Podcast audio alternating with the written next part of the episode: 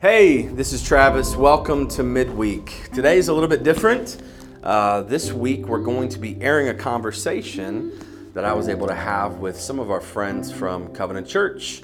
Um, you'll recognize the faces, you'll recognize the names. Like we said last week in our in our midweek podcast, uh, this is just a comma. There's no there's no period here, right? So the conversation we began last week with Tina and Pastor David is continuing on in this conversation. So this this week and next week, you're going to get to hear from Tina again. You're going to get to hear from uh, Joey Hughes, who is a police officer in our church. You're going to get to hear from a number of of, uh, of people. But I want to read you a passage of scripture right before we jump in. 2 Timothy chapter 2, verse 23, it says this Have nothing to do with foolish, um, have nothing to do with foolish, ignorant conversations. You know that they breed quarrels. and so there's a difference between foolish conversations and important conversations. Sometimes uh, that deals with people's perspectives. And so that's what we're kind of dealing with here striving for unity as a church. I think it's important just to give a little precursor to this podcast if you're listening or watching today. It's important to understand that you can do both, right? Um, and as a church, we're called to do a lot of both, right?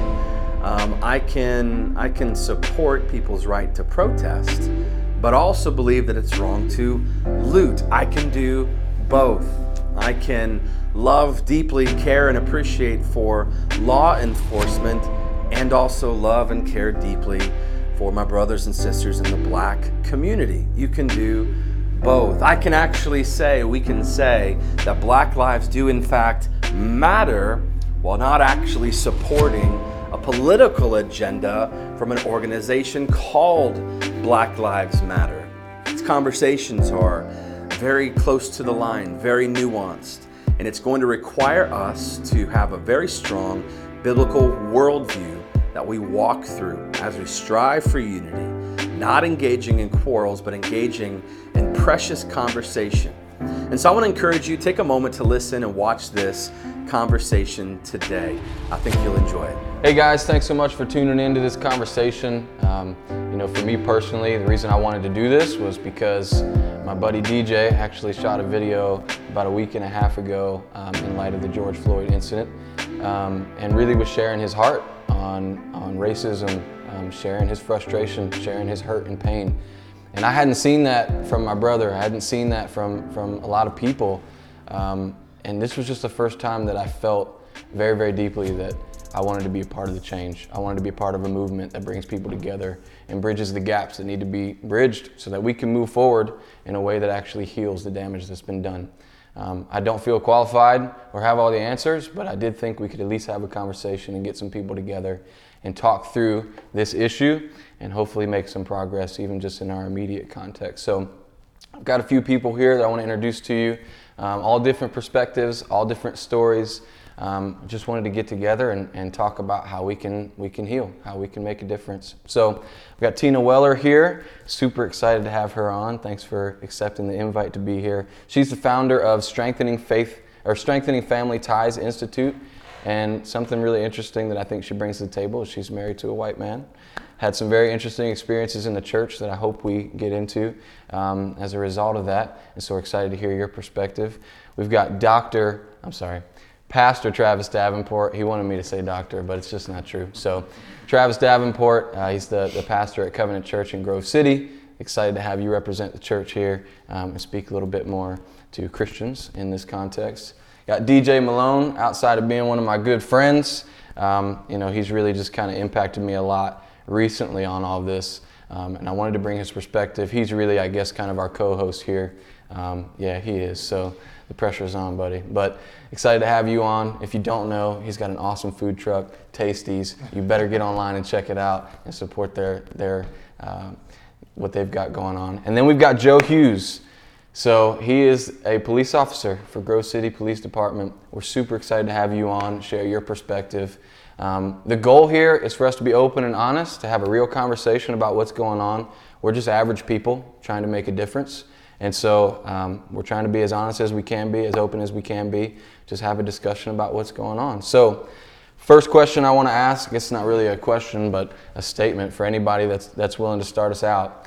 In about a minute or less, I want you to explain a little bit about um, what's been going through your mind lately in light of these recent events, especially George Floyd and the riots and protests that have taken place thereafter.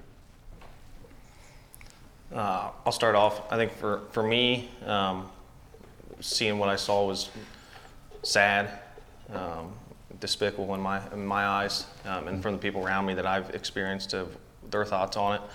Um, my side in law enforcement, it's been scary uh, for myself, just because the the hate that I've been receiving and other officers been receiving. Um, some of the things we've got to go involved in with the protests in Columbus. Um, there's just a lot of uh, negativity towards us. So when, when I leave for work, it's been real scary for the family of what's going to happen. And that's been my personal experience right now. Honestly, for me, you know, it's at this point, every single day that goes by for me, I kind of have a different type of emotion. Uh, some days I may wake up and be a little bit more angered by it. Of course, the first, you know, two days afterward, it was a little bit more anger. Um, some of it goes to being sad, um, just when you consider the families affected by it, when you consider, you know, the police officers affected by it. There's just so many people that are affected by it, and then you get into, you know, some details, some statistics, uh, some arguments, you know, left and right side, whatever the case may be. When you really start to consider the division that has um, has been going on for such a long time, but also now just trying to bridge that gap, it, it just naturally brings out a lot of different emotions in you. Um, and, you know, honestly, if it doesn't bring out a lot of different emotions in you, then, you know, that's probably where we need to start uh, conversations and, and um, doing things such as this to be able to, to have those conversations and thoughts and let people know that and see that. So. Uh, I think for me personally, um, just kind of pick, to piggyback off of what you said, there's a lot of emotions, you know, because I'm trying to run things through the filter of being a husband, being a dad, being a friend, being a brother, being a son, being a pastor, you know, and uh, you know, I, I think what would it be like if, you know, that was, you know, you talk about George Floyd or anybody who's killed unjustly, but specifically George Floyd, what, what, would, what would I feel like if that was my dad? You know, what would I feel like if that was my brother? My emotions would be different, you know. He happens to be somebody that I don't know, happens to be a black man that I don't know that I've never met. And, and yet I try to put myself in other people's shoes because when, I, when anybody is killed unjustly, it's hard for us to understand the emotions they're going through. Now add to, add to it the complexity of that person being a different race, mm-hmm. you know, in a different state and it adds to it as well. So I think what I'm walking through personally as as a pastor is just hearing so many different sides and different opinions and different thoughts and different emotions and trying to say like okay how do we strive for unity here how do we strike a balance where we're all able to talk all able to understand tina's helped me with that to a degree as well um, so that's striving for unity that's that's yeah that's been a challenge for sure okay. um, well for me, when this first happened, um, a roller coaster of emotions. Um, but it unfortunately wasn't something that I was completely shocked by. Um, and sad to say, because this isn't the first time that um, I've seen something like this happen, um, as well as, you know, obviously a number of other people um, within specific communities. This is something that has been taking place for quite some time. Um, and I think that just within uh, probably the recent maybe 20 years, um, it's because of technology that these types of things have been um, publicized. Uh, whereas, like I said, for me, this was not a big shock. Um, but the emotions have just been kind of going up and down, just depending on what day it is and what new information is coming out, and um, reactions to that new information, things of that nature. So, just a, a lot. And then, um, from the standpoint of um, being a counselor, um, dealing with other people's emotions, um, because a lot of people are struggling uh, with mental health right now, on top of the fact that we were already dealing with a, a, a viral pandemic. Um, so now you got this on top of it. Uh, I'm dealing with a lot of people that are having some challenges um, with their mental health. And so it's just, and, and with me dealing with it, because I'm a person too, um, so I'm dealing with people's mental health issues as well as trying to deal with my own at the same time about the same issues. Um, it's been a real challenge. Yeah, well, I'm gonna ask a little bit more about that because I would imagine that'd be really tough to really try to focus on other people's situation and all of this, but also trying to deal with it yourself. I mean, you, you said yourself you've been experiencing a wide range of different emotions. What has that been like as you've been trying to help other people, but trying to work through it yourself? It takes a lot of prayer, a lot of conversations with God, um, to be completely honest. Um, because human nature, and as we were talking about on Wednesday, the human heart, it, it's a wicked thing. And if it's not kept in check, for me, through the Word of God, it's just, it would be all bad. Um, because it would be so easy just to listen to every opinion that's in your ear every five seconds and just go with that, just based off of what I'm currently feeling right now. And so to be able to try and keep that in check and keep it in perspective to where it doesn't go off in left field somewhere um, is difficult, to say the least. Um, because, you know, obviously what did happen um, to George as to why everybody is in the position they are in right now in this country with what's going on and the reason that we're here today having conversations about this um, is because it, it hasn't, in my opinion, been dealt with successfully in the past. Um, there has been dialogue, there has been movement forward, obviously, but there's still work to be done. And so just trying to, to keep that perspective in mind and try and manage the emotions that go along with that. Um, like I said, it's a daily thing that I have to do. I have to pray daily. I have to read daily. I have to have those conversations with God daily. Um, I have to take care of my own mental health, to say the least, um, before I can help anybody else. Because if my mental health is not um, together, there's no way that I would be able to help you or you or you to do anything. Um, I, I'd be no good to you. So I just try and practice daily through prayer and conversations with God to stay grounded. That's good. That's good. I want to I want to zero in a little bit more on. I think it, it's hard to deny the reason we're all sitting here is a result of the George Floyd incident, right? For some reason, this has sparked a response that's been unlike any other that I've seen in my short 28 years. Um, but I've, I've seen, at least media has, um, has shown us and shed light on many of incidents like this one in the past, but it hasn't sparked a response quite like the one we're seeing today. Um, we've seen people in London protesting. We've seen people in Ireland protesting. I mean, all over the world. And we've seen a lot going on right here in our backyard, especially in Columbus. You've got protests, you've got peaceful protests, you've had some rioting, looting taking place. But then you've also, I think, from another perspective, people in my shoes, just a normal, everyday person, I've been impacted in, in such a different way. And I don't know if you guys have, but I was never prompted to have this conversation before with any other incident. What do you think is so different about George Floyd's death that has sparked such, such a response, maybe even a revolution in our country today?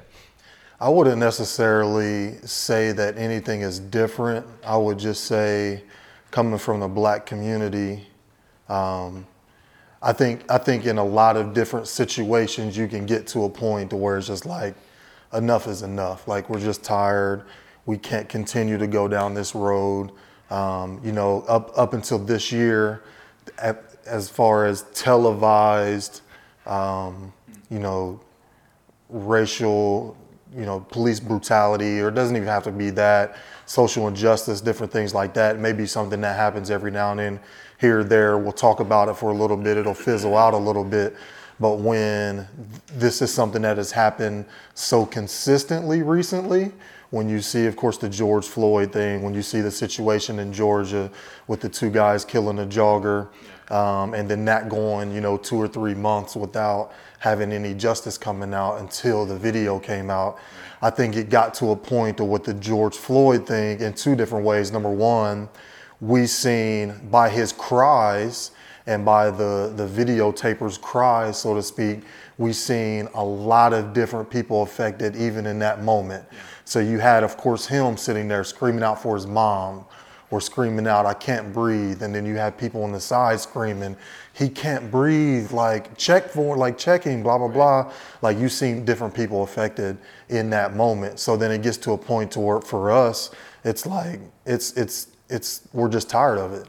Um, we're tired of continuously having to so-called, so, so for so on, or so-called saying, um, peaceful protest and just talking about it in, in a tweet or or talking about it in a speech for maybe you know a celebrity or somebody like that. Like none of this stuff has happened. None of, none of this stuff has really created the change that we know that we need. And then specifically for the george floyd thing it was just like okay like this is showing y'all how crazy we have how crazy things have been up to this point, but also we've been able to show you that it's gone what two three days before you know justice was even started in the situation. Um, you know, a lot far as far as um, the police officer not even being arrested for a couple days, or the other three guys or four guys that was involved in it. Um, it went a, a whole week before they were. So you know, it's it was just tiring. It's just like at this point we don't want to deal with it anymore. And it was something that was so emotional in that moment with the cries, with the cries especially. I think it was, you know, I seen yesterday people talking about when you get moms outraged because you had him screaming for his mom, and when you get moms outraged, that's when you know that you're about to you know, I mean, the whole yeah. blunt of it's about to come. Because yeah. now the mamas that's sitting at home watching that video, they're like, like PT said, I can, I can only imagine if this was my son or my daughter, right. or, or, um, and having to live through that. So that's, I think that's what's really, really sparked that in a way that has caused us to do things like this. So, well, I think extreme situations, right, create great polarization because when you when you when you watch that video, I really don't think that there's a person who would watch that video who could justify any part of it. You know what I mean? I, have I've talked with, I mean, I've, I've, talked with you. I've talked with other of our friends who are in the police force. I've talked with other pastors. I've talked with a lot of people. There's not one person who could say, yeah, how that went down, that's normal. No, that was abnormal. It was wrong. It was evil. It was awful but it's an extreme situation. So what it does is it creates very polarizing sides, mm-hmm.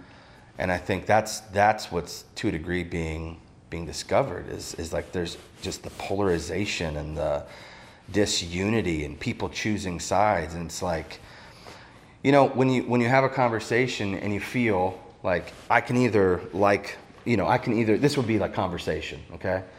It's almost like you're forced to choose a side, you know, and you can't be both it's like I can either love black people and and and and dislike cops, or I can love the police, and that means I dislike black people or Asian people or Hispanic. You know what I'm saying? And it's and it's like extreme situations create great polarization and make you choose sides. And I know I'm, I'm going to pull the pastor card here. So okay. when when you look at well, when you look at Jesus, he was a uniter he took, he took parties that were extremely separated and stood in the middle and brought them together. I mean, there's no greater example than Jews and Gentiles. Completely different race, right? Extremely different. I mean, so separated that Gentiles couldn't know God. you know what I mean? That's extreme racial distance, completely different.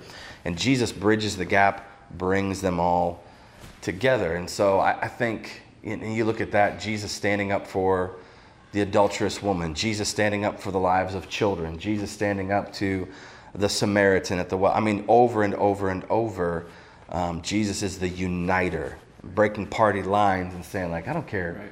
I don't care about that. I don't care about, listen, I'm, I'm about this business right here. And, and so that's why we got to strive for unity, you know, in all of our conversations. And I think, I think that happens when I begin to understand that I don't have your perspective, A, because I'm not a woman, you know what I mean?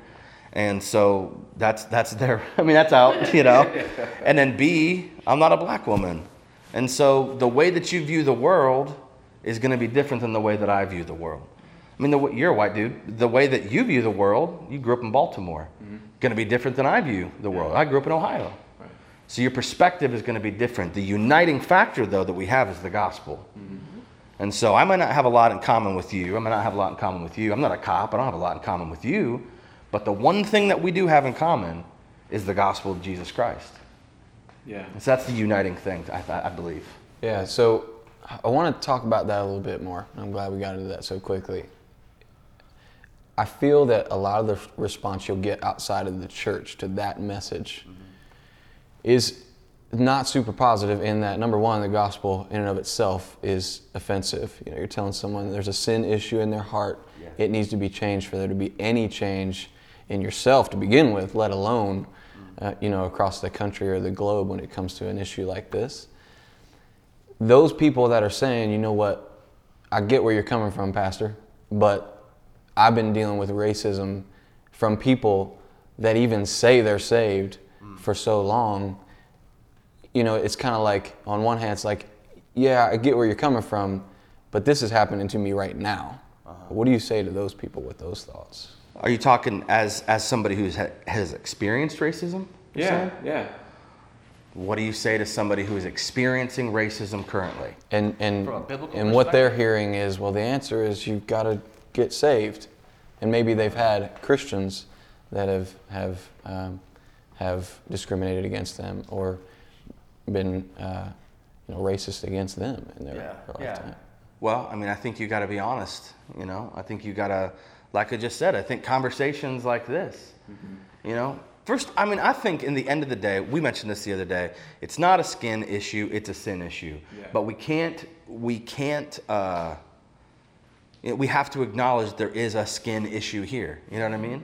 Yeah. Like, and so I think as the church, it's important for us to call out evil when we see it yeah. and insert the gospel into it. And so I think the job of white individuals, right, is to acknowledge that we don't understand the perspective of people who aren't our same skin color or lack of. I'm pink, but you know what I'm saying, right? I'm just, I'm being, there's white and then there's me. Okay. I think it's our job to take a stand for people who can't take a stand for themselves. You know what I mean? It's our job to do that. And, and I think that's what's so amazing about the church. We have doctors in our church. We have law enforcement in our church. We have professors in our church and teachers in our church, stay at home moms in our church.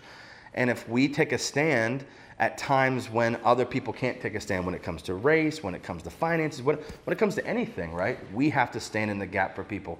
And that's what Jesus Christ consistently did, you know?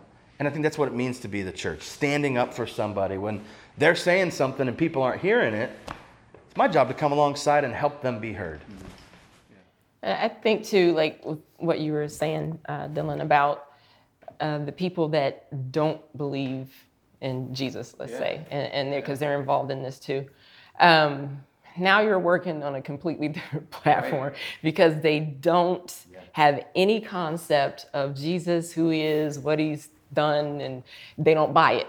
Okay, let's be honest, they don't buy it. Uh, they don't want to hear it. They don't want to know about it um, I've had these conversations um, with people, some of which are in my family, um, while all of this is going on. And I, I, actually, we're talking about posts that I put on uh, some social media, and one of them was to my cousin because he um, doesn't believe in God. Um, he doesn't want to hear about God. And so when you come from a perspective of I don't believe in God, but here's all this stuff happening, he's a black man, and he's angry. He, he's hurt. So I can't necessarily talk to him about Jesus fixing this for him, um, he won't hear it. So I, I even told him, I said, you know, you and I, we really can't even have a conversation about this so much. We can have it to an extent because we're, we're both African American, but we can't agree on what the solution is. Right. Because for me, the solution is Jesus. I agree 100%. It's it is the sin issue. It's in the heart of man because the heart of man is wicked. But I can't get that point across to my cousin who doesn't believe in Jesus. Right. So, and and to be quite honest, um, he's just kind of fed up with white people. Period. Mm-hmm. Um, and I, me trying to kind of talk to him and say, you know, you you can't go around with that in your heart and live your life that way because that's just going to produce more hatred, more problems. It's, it, you can't live that way. It's not going to turn out well. Um, so, for those people that are in that particular group where they don't believe in God, how do we have those conversations with yeah. them? So that's what I'm really getting at. How do you speak to those people? you, you have to look at it from, a, a, like you were saying, it has to be approached from a skin issue because the, the underlying mm-hmm. matter, what we understand it to be as Christians, is a sin issue, but they, they're not going to buy that. So we do have to come and look at it from a standpoint of being a skin issue. Mm-hmm. So we have to say, you know, okay, yes, let's take a look at this, talk about the issue of racism, find some solutions to it, let's make a plan, let's get some things together in a peaceful manner, and move forward with this. So you do have to kind of, unfortunately, for the time being, leave out the part about Jesus. I hate to say that because I believe in Jesus so heartily, but if you're, as a counselor, I've always been trained that if you're going to reach people, if you're going to help people to, to change their thoughts, to change their behaviors, you have to meet them where they're at. That's where they're at. So I have to approach it for me from that issue of being a skin problem. And I'm sorry, I didn't mean. I think I think our approach as Christians has to first begin with showing as much love and showing the light that we have in ourselves. Because ultimately, to make this pretty quickly, like ultimately for me personally, if I'm if I'm if Jesus is living through me and the gospel is living through me and I'm showing love and I'm being the light, at some point the darkness is going to consider like, all right, where's he getting his love from? Where's he getting this this light at? And then they may begin to start asking those questions that may end up leading to that perspective of being, being able to bring that non-believer in. So like in this situation, how are you being so positive? How are you having these conversations? How are you still showing this love to people? And then you be able to say like, like Jesus, you know, Jesus is living through me. I'm being a vessel in this moment, and hopefully, in some way, some somehow, I'm able to shine that light to where somebody else wants to join that that side and join that cause and it's it's definitely not easy. Um, yeah. Which, you know, I mean, being a Christian outside of a pandemic and outside of this mess that we're living in is difficult anyway. But we still have to shine that light, and we still have to to show that love in this situation to where people will want to be attracted to that and and be a part of that. So that might that might be an option. Well, what's what's what's easier to say you love somebody or to show that you love somebody? When I think about the greatest thing that Christ ever did, it didn't involve words, right? His death on the cross. Mm-hmm. And that is what speaks to an unbelieving world, world, his action, right? And so I think for the church, I'm going to throw it under the bus for a minute, okay? The church for years and years and years, we've said that we love, but then these opportunities have presented themselves to show that we love, and we've been scared to act. Now, not every church, right? But by and large, a lot of times we haven't stepped up because, you know, and, and a lot of times we have, but in, in these racial areas, I don't think we've been united with our, our black brothers and sisters in other churches and formed bridges in the way. And now you have a polarizing incident and people crying in the streets. you just heard Joe say, man, we're scared to go to work. Our families, we're kissing our kids goodbye. I mean, it's, you know, and these are, this, he's my brother in Christ. You're my sister in Christ. And so for us as a church, what speaks to an unbelieving world isn't the fact that we say we love them, it's that we show them that we love them. Now, how we go about that, I think, is what we're trying to learn and listen Right. to find information about. Yeah. And you, you started to talk on here. Your respect. Uh, I was just going to share kind of the same thing. You don't have to uh, speak of Jesus to show Jesus. Yeah. And, and eventually, people are going to see it through you, through your actions, and they're going to come asking. So whether it's a two-day span or a two-year span, they're going to see a difference in you, and they're going to come asking, "Why are you different than everyone else I talk to?" And that's where you can start pushing into Jesus, and, uh, and they're going to they may fight back still, but they're still going to if you keep showing them and showing them, it, they're going to come back. And, and, and I agree with everything that everybody here said about that because that's actually what my post was on social media. It was that, and I, you probably have seen it. It's, it was that picture with um, like four black guys. They were connected in arms, and there was a police officer that had got disconnected from his unit and surrounded by a hostile crowd that wanted to get to this guy. And they protected him. And that's the post that I put on where I got the opposition, the pushback from uh, my relative who was saying, well, if that had been, you know, the opposite, where it would have been a bunch of cops around and then the black guy was by himself, they probably would have did this to him, they would have done that to him. And that's when I had to tell him, I said, you know, look, we we operate on two different wavelengths as far as belief systems. And I said, so the approach that I have to take in this when I post something like this is to show the light of Jesus. And that's actually what my post said. It said that uh, the love and light of Yahweh God will always pierce the darkness. That's what I said. And that's when he came back and was, and well, what, that had been the other way. It would have been this or that. And it was like, you know, I don't know if it would have been or it wouldn't have been. I don't know that. I said, but what I do know is what's being said in this picture.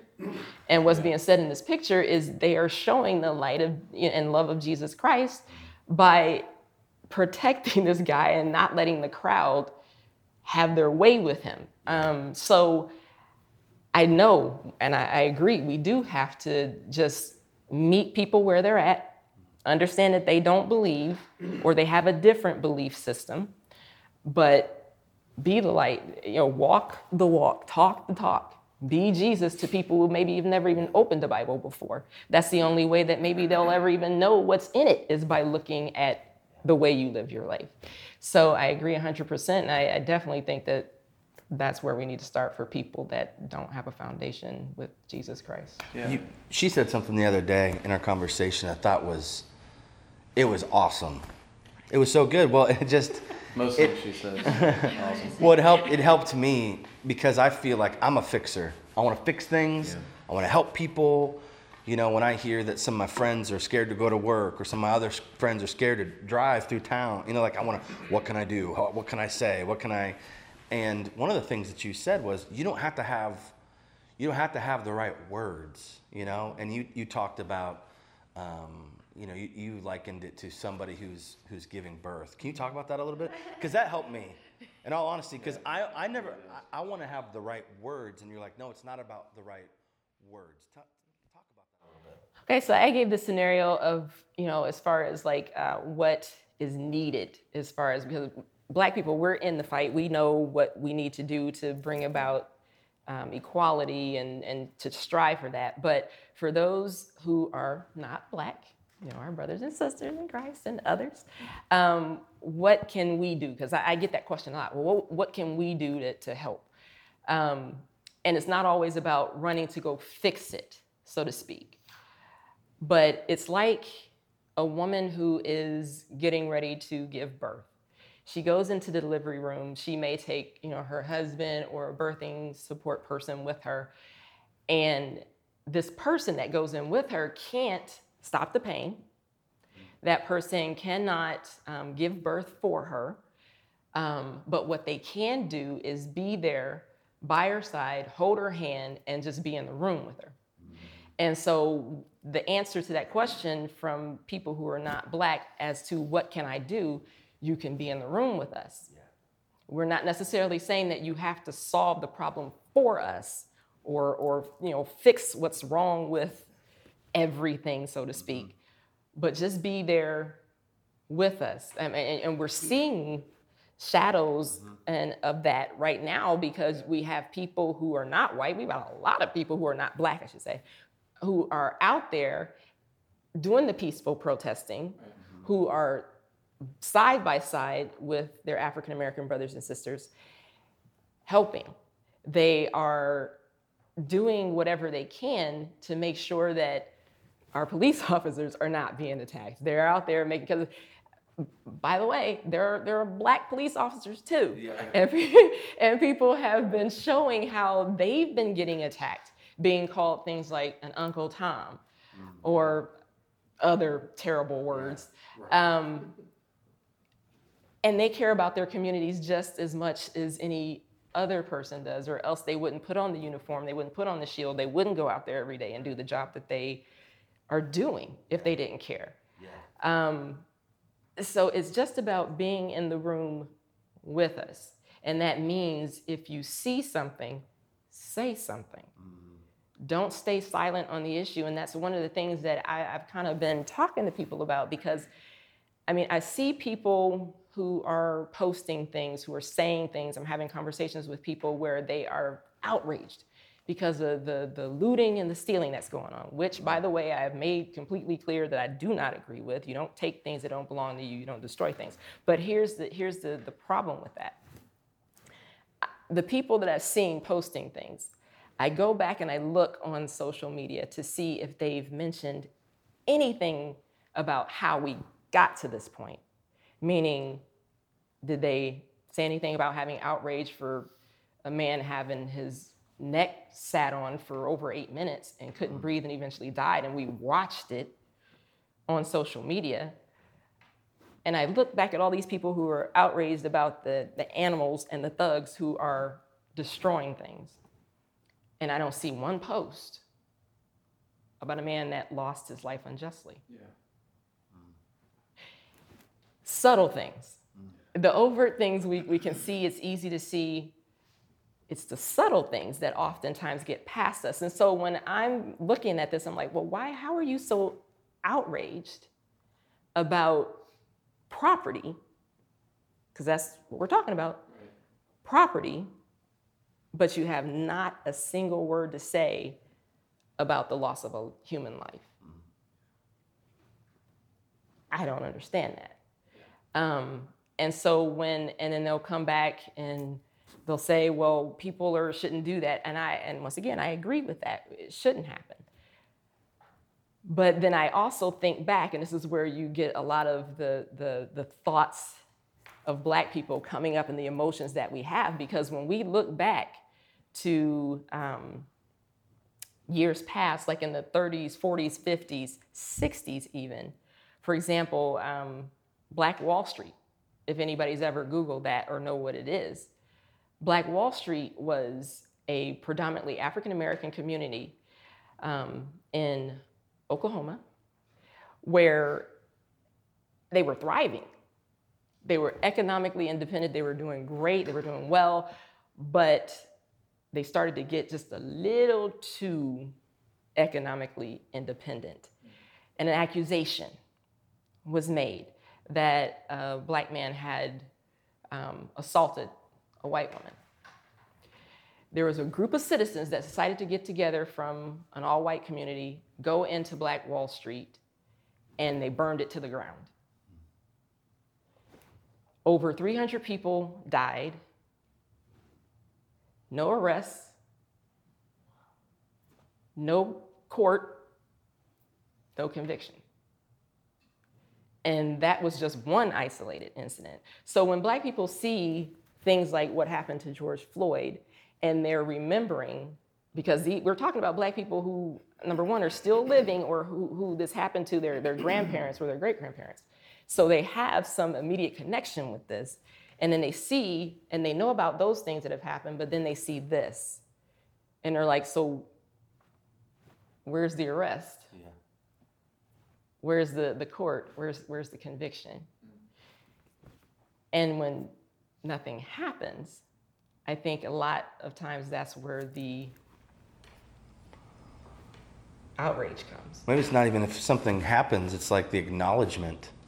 And so maybe even, you know, the, we're talking about being in the room, but maybe as followers of Christ, maybe as the church, before you can be in the room, you have to acknowledge that there is a room to be in. Right. Yeah, that's right. And so sometimes I think, and you can give me a perspective here. Some one of the things that you just said I thought was so good. You know, we see we see outrage over looting and rioting, and understandably so. That hits you every single day. That's the stuff you're dealing with. Yeah. You know, that's very real. And so once again, that's why it's so polarizing because that's very real for you. uh, On, on and maybe on your side, maybe on your side, we're saying, okay, I see that, but where's the where's the acknowledgement of injustice? Right. And once again, it pushes us to sides like either you're for justice or you're for cops. You see, like the ridiculousness of that. And once again, it's like you're either for black people or for white people, for this community, for that community. And it's like, no, like you can stand for this and for that and call for the, and that's once again the gospel. Sorry, that's why I'm here. Like, just once again, the only thing that solves that is the gospel. Right. Right? Is the acknowledgement of Jesus Christ, the Holy Spirit to change hearts. Absolutely. I want you to talk a little bit more about your experience because you started to touch on something super important there that there are people, even people that call themselves Christians, that are so open about, you know, condemning the rioting, condemning the looting, but have not heard, we haven't heard one peep about the actual injustice that's happening to black people, or just for that matter, anyone that's not white all across the globe, but a lot here in the United States that doesn't get spoken about, doesn't get brought to the forefront. There's a lot of people that aren't speaking on that, but they're quick to talk about everything else that's going on. How's that affected you? Man, it's been it's been super super difficult. I mean, it's a huge weight. Um, I mean, part of the perspective that I bring to it is I am I'm mixed. You know, I'm white and I'm black. So in so many of these situations, it's like I'm trying to see your side of it because I have white family, I have white friends. Uh, I'm trying to see, you know, the black side of it because I have black friends and and and and black family. But I think, you know, yeah, the George Floyd thing, like I said, it was something that was just like we're just tired of it. But it's not just simply just to say that it was a white cop with his knee on a black male. It, it can't be that simple. In, in my eyes, it can't be that simple because number one, yes, white cops kill white people. Yeah, black people kill black people. You know what I mean? And then when people, you know, my, my biggest frustration really in a lot of ways is like, all right, this happened. Well, what did he do to, to deserve this cop doing, doing this to him? Or, you know, trying to make all these different excuses of let's not think about the real issue. Let's try to bring in something else to try to combat that, which is completely unfair, which is completely um, just silly, honestly. But, you know, as far as, you know, social injustice, police brutality, um, you know, we, we've had conversation about just white privilege in general in the judicial system and, you know, just the, the incarceration percentages and stuff like that, even in some of the statistics that we've kind of looked at and, and, and considered.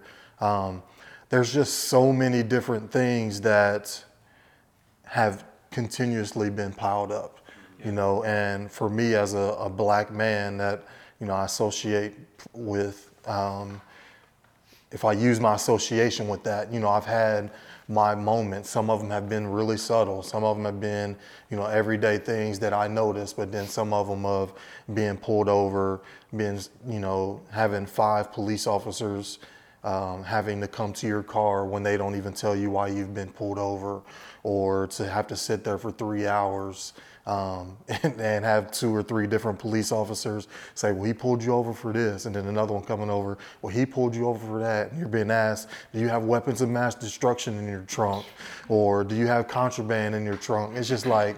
Like, are we serious right now? Like, do we really, is this really necessary in a way where a black man who, like I've said on my post, like, outside of two months in the summertime, I look like y'all most of the time just because I'm so I'm so light. And for me to still and for me to still and for me to still be in situations like that, obviously it shows that that there is an issue. And it's far greater and again in some of the statistics we look at, like the darker that you are, the more chances you are into being pulled over, the more chances that you are of getting a higher sentence in in prison or whatever the case may be. And it's just all of these little things. You know, I I could sit here for days and dwell on and think about just all of the injustices that I've personally encountered. And this is me being, you know, very light skinned, um, living in all different types of cultures and situations and living arrangements and different things like that. Um, it's it's tough. It's it's mind blowing that you have a desire to be able to overcome this stuff, and um, you make a little bit of progress here and there, and then you have that pullback or that pushback. Then you might make a little bit of progress, and then you might just get tired. Like you might, you might be outraged for a month, and then you just get tired of fighting and fighting and fighting, and not seeing any change. And then you're just like, all right, let's just go back to where, the way we was until another situation happens. Yeah. And you know that's just kind of the life that you wrestle with and you deal with um, in in this culture, unfortunately. Can I, can I ask a question? Can I say some question to Joey from what you said? Because I think, uh, man, that was really good. What you said. You fight and you fight and you fight, and then you just kind of, and then another instant, you fight and you fight and you fight and you fight, and you kind of get this like combat fatigue to a degree. Right. You know, it's like I've heard of, of compassion fatigue, where now because of social media, because of just media in general, you see so much hurt and so much pain and you can only take so much until you're like fatigued from it.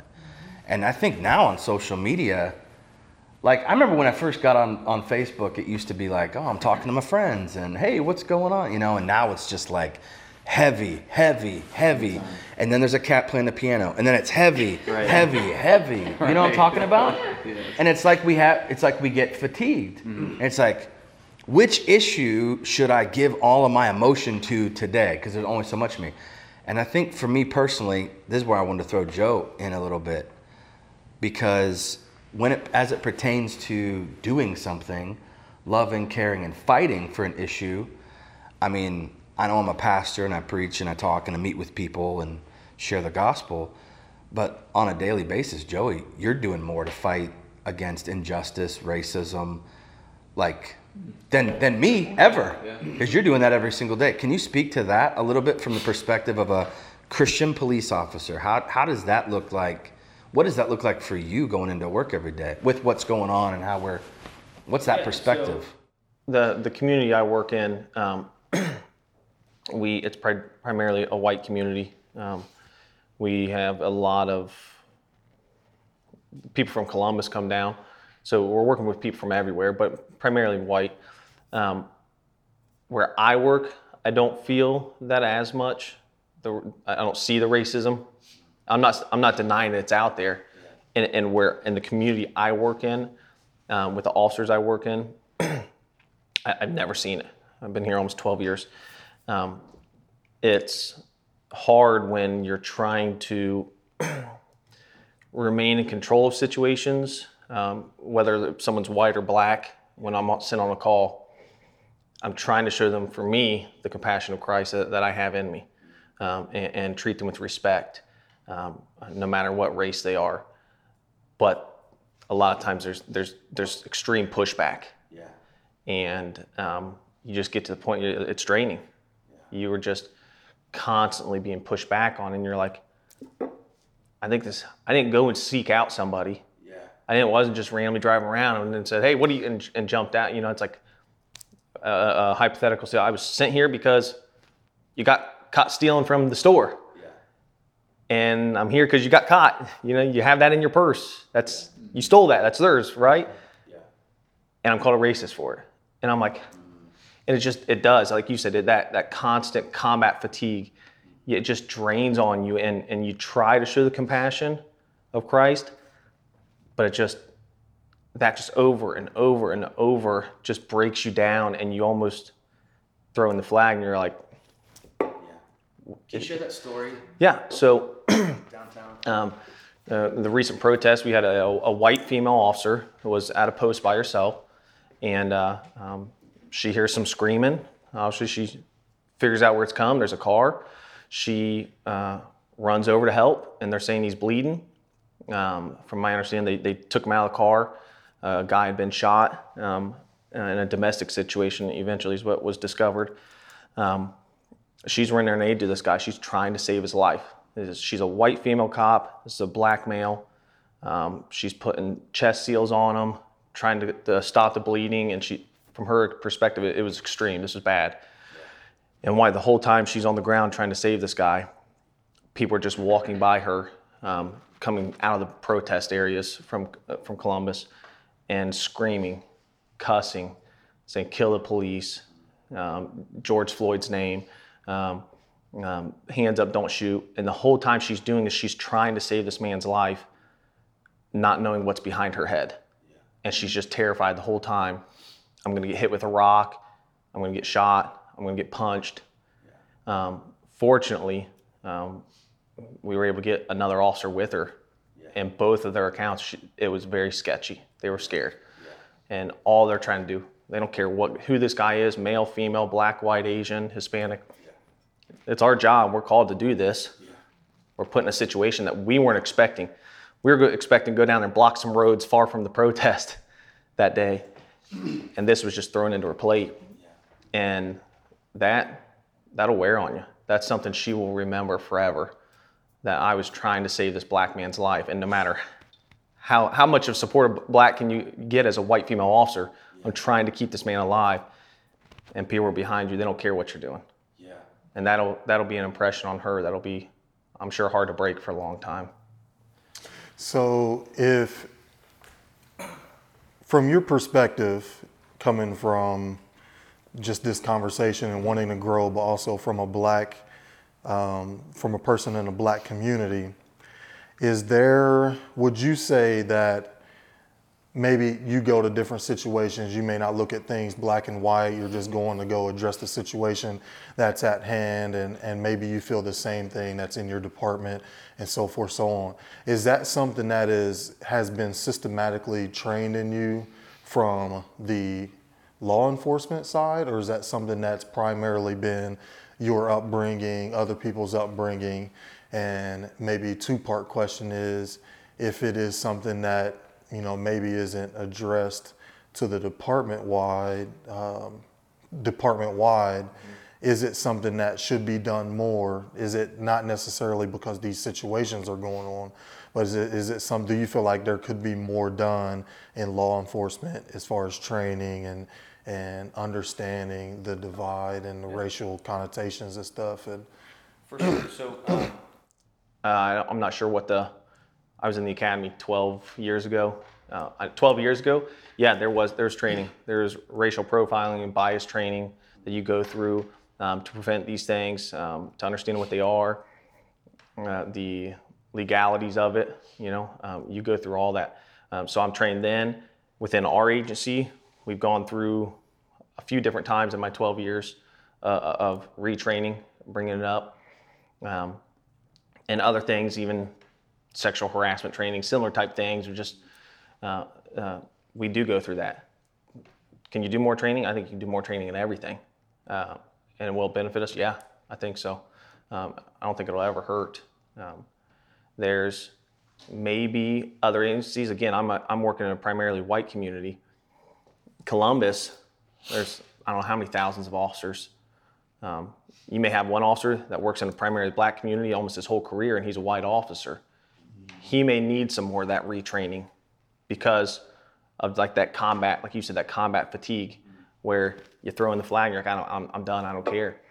More than the Columbus officer who's way up somewhere else where it's primarily white. So, yeah, uh, some other agencies may need it more than others. Some specific officers may even need it just because the community they work in um, over another.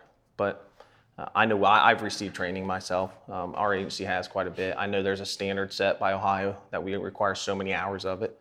So every officer in Ohio has gone through that same training. Different agencies do more than others.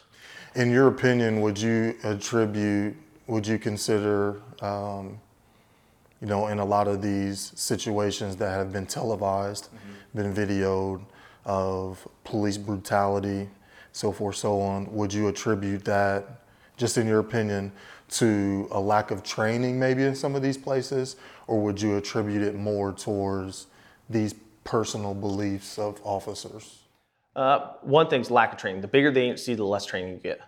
Um, so it, it's just a fact. It, it's it's too hard to train that many people and and provide good training. So, um, and that's just my personal knowledge and experience. So yeah, lack of training and defensive tactics. Um, we train uh, on that a lot. Um, and watching that video, I'm looking at saying, okay, well, he's cuffed. I don't know all the circumstances. I wasn't standing there. I can't argue that constantly, but I can say, for me, w- once I once you're cuffed, let's move to the next thing. We need what's the next step. Um, I don't know what the weight was there, so again, I can't argue for him. But um, um, lack of training, yeah, get him cuffed. Let's move on. Render aid if you can. If things aren't progressing, that is a training situation. Um, we don't some agencies will do a lot of defensive tactics in an academy and do very little after. It's the same thing as riding your bike. If you don't ride a bike for 10 years and you go to ride a bike, you're going to be a little squirrely for a little while. So it's something that it's repetitive, repetitive and repetitive and repetitive. Um, firearms training, all that stuff. You got to do it a lot to become good at it. So what happens when you put lack of training with somebody who does have a bias towards someone? Um, yeah, per- potentially you could get a, a serious situation. Um, uh, the difference. Does that make sense? Oh yeah, yeah. Um, the the difference you have um, with these situations and, and officers, um, you don't know what's happened that day, and unfortunately, I'm sure you came home from work frustrated, worn out, and snipped at your wife, and she's looking at you like, "What? Don't you dare come home and talk to me like I didn't do nothing to you." She wouldn't. no, she wouldn't. She wouldn't She's from that. Kentucky. She'd whack you upside with a switch. Well, I can tell you this. I'm glad that some of those moments haven't been caught on camera Yeah, yeah, for sure. and put for the world. Let me uh, emphasize on something that I've experienced. Again, for me, the way we operate within our agency is um, this may be a district that two officers, three officers are assigned to. I have ran into houses and done CPR, and they're, they're gone, they're dead. And I've walked right back out the front door to their friends, their family, and I and I I get I tell them right then, no, I'm sorry, he's dead. He he didn't make it. I've done that with kids, I've done it with old people, I've done it with teenagers, and there's three of us in this district. We've got other calls to do. Yeah, All three of us aren't staying here. Yeah. We've kind of looked around. I'll take this one. I get in my car and I drive away. That's the end of it for me. Yeah. I literally did CPR on a guy. He's dead. I tell them they're, he's dead, and I drive away. And I get called to your barking dog complaint. Yeah. And then you wonder why an officer may be a little bit more angry, emotional. Yeah. And then people get angry and mad at us. And he shouldn't. We should treat everyone fair. I should come into it the same way. I'm going to have bad days. I'm going to be upset. So when you get that fight back, maybe on a traffic stop where you just stop somebody because they ran a red light in front of you and 30 people in the intersection are looking at you and you're like, I got to do something about this. So you go stop them, and immediately the guy starts arguing and screaming with you, and you flip out on him. I'm not saying the George Floyd flip, flip out, but you flip out on him. It's all on video. Everybody sees it. It looks bad. It's not appropriate. It's not excused. There may be some underlying issues to that. And people don't realize, I think people think we stop cars, we write tickets, we take reports. We do all that. There's a lot more things we do. Yeah, but yeah, potentially. So, a lot to think about. and I'm interested to hear how this kind of hits you. For some of us, you might be a little challenged in your thinking. For some of you, you know, you might be a little uh, frustrated. For, for others of us, maybe it feels like you're hearing this stuff for the first time. That's okay. That's good. We're the body of Christ. We can walk through those things together as long as, as we mentioned in the conversation, the gospel is at the center, right? Regardless of our differences. So, this was just part one. Uh, next week on Midweek Podcast, you're going to get to hear part two, which is going to deal a lot with mental health. Continuing this conversation, talking about law enforcement, the black community, and uh, how we respond as a church. So, today was great. Next week is great as well. I want to encourage you to tune in next week. Until then, I'm Travis. Thanks for joining us for Midweek.